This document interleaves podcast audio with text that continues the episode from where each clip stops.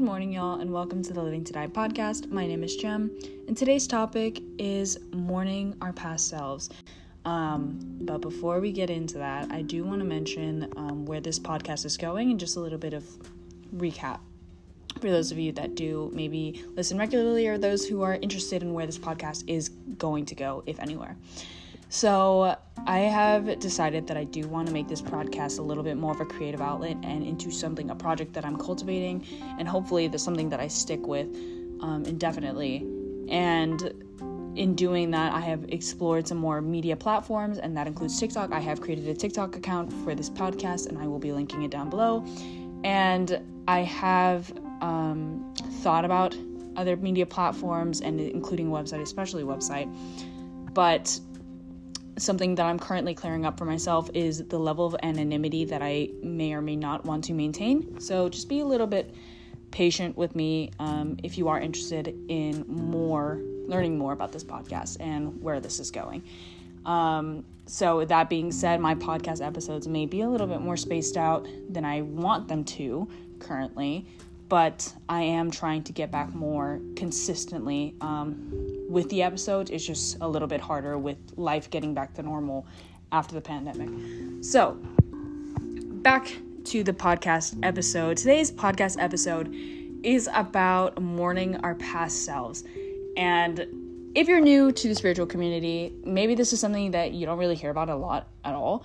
Um, if you've been in the spiritual community, dabbled a little bit here and there, this is something you hear a lot. And it can be annoying and a little bit cliche but we're gonna go over it because recently I've been really through the shits with this. So that's what I want to talk about. I definitely um, have been really, really mourning my past self. And in a way, I'm incredibly grateful that this is something that I can even do because that means that I'm growing. And I have never been faced before in my life with a situation where I have had to quite liter- literally mourn a past version of myself. Not even the people who were once in my life, but more just literally just me and how I used to think and how I used to be. And I think watching myself go through this and reflecting and being aware that this is happening is honestly amazing. But at the same time, it makes me really, really depressed. And I just wanted to get more into that and share my own two cents on it. So, basically, uh, just for context, I have been growing. Yeah, I'll say I've been growing exponentially when it comes to not only mindset, but when it comes to action and who I am. A long time ago, I decided that I wanted to change. A really, really long time ago, by the way. A really, really long time ago. I'd say like maybe two years ago. I sat in my bed. I was like, man, I don't want to be somebody who comes home and can't do their homework until last minute, or who can't um, get things done, or go volunteer for things, or um, show up for friends because I'm just I just too lazy, whatever. And I decided a long time ago that the person I wanted to be was somebody who works out every day. That was a pretty basic one. That's a pretty basic one that everyone has at the beginning, right? And I would try to set habits for it. I would try to get it done. I would try to keep promises to myself. Nothing worked. Nothing clicked until about, I'd say, six months ago now. Six months ago, my life completely changed. Um, and it was because I was going through the worst depression of my life that my life completely changed. And from there, I wrote down a list of things um, that I wanted to be there were a list of things that I wanted to do, that I wanted to be. And I wanted to be an active person. I wanted to be an empathetic person. I wanted to be somebody who showed up for myself, who who when you walked into when I walked into a room, you would know. And through that visualization and that manifestation for myself, I began to put in the work, voice her thoughts, the kid who can't dress properly, the kid who can't look pretty, kid who can't look feminine or present masculine, the kid who is awkward, or perhaps even the kid who just can't do anything, who just can't get up off their ass. My body is so used to being in that state, in that mindset, to compensate for the fact that I wasn't doing anything, to compensate for the fact that I was not living up to my own expectations. It was setting that was my safety net. That was 100% my safety net. That past version of myself was my safety net. And now that I'm moving past that and I'm ripping apart that safety net, I am learning to trust myself, learning to fall into my own arms and be able to pick myself back up off the ground without a net holding there holding me there without this preconceived like safety net saying like here if you fall we knew you would fall. So here's here's a list of reasons why you fell. No.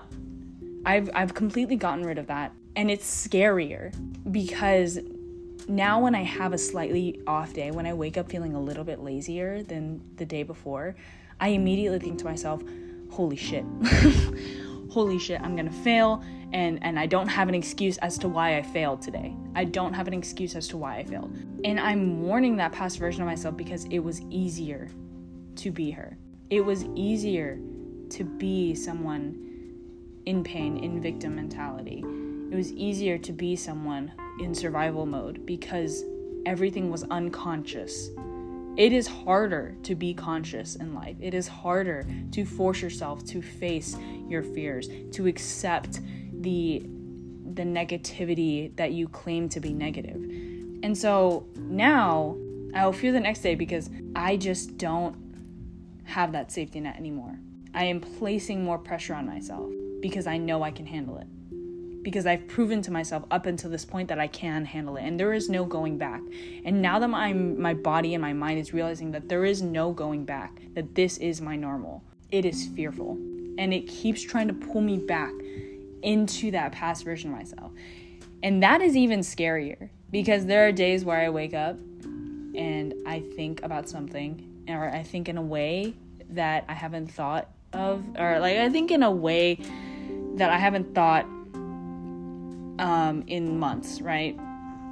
like negative thoughts, right? I mean, negative thoughts are pretty normal, but like I mean like really intense like past almost like I was talking to a past version of myself, negative thoughts like those thought patterns just start to arise and I get scared that I am going back reverting backwards.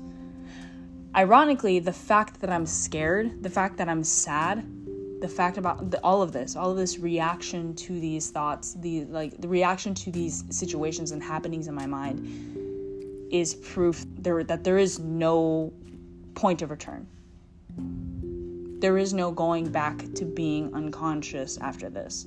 And so in mourning my past self i think that one of the best ways that i've been able to handle it is allowing myself to be sad I mean, there are a lot of times where, like, in the spiritual community, people will tell you, like, no, be positive and don't complain about this or don't have low vibrations about this. Don't be thinking about the past like this. But no, like, that's all a part of the human experience. And I, I, I would be remiss if I didn't fully experience that.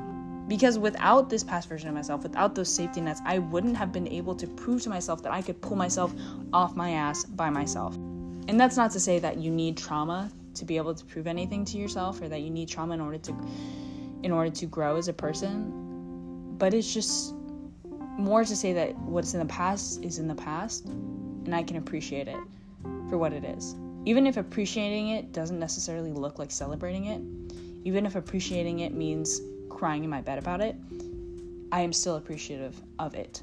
And I just need my best way of handling that has been reconstructing my mind to recognize that the sadness, the grief that I feel is not necessarily a negative thing.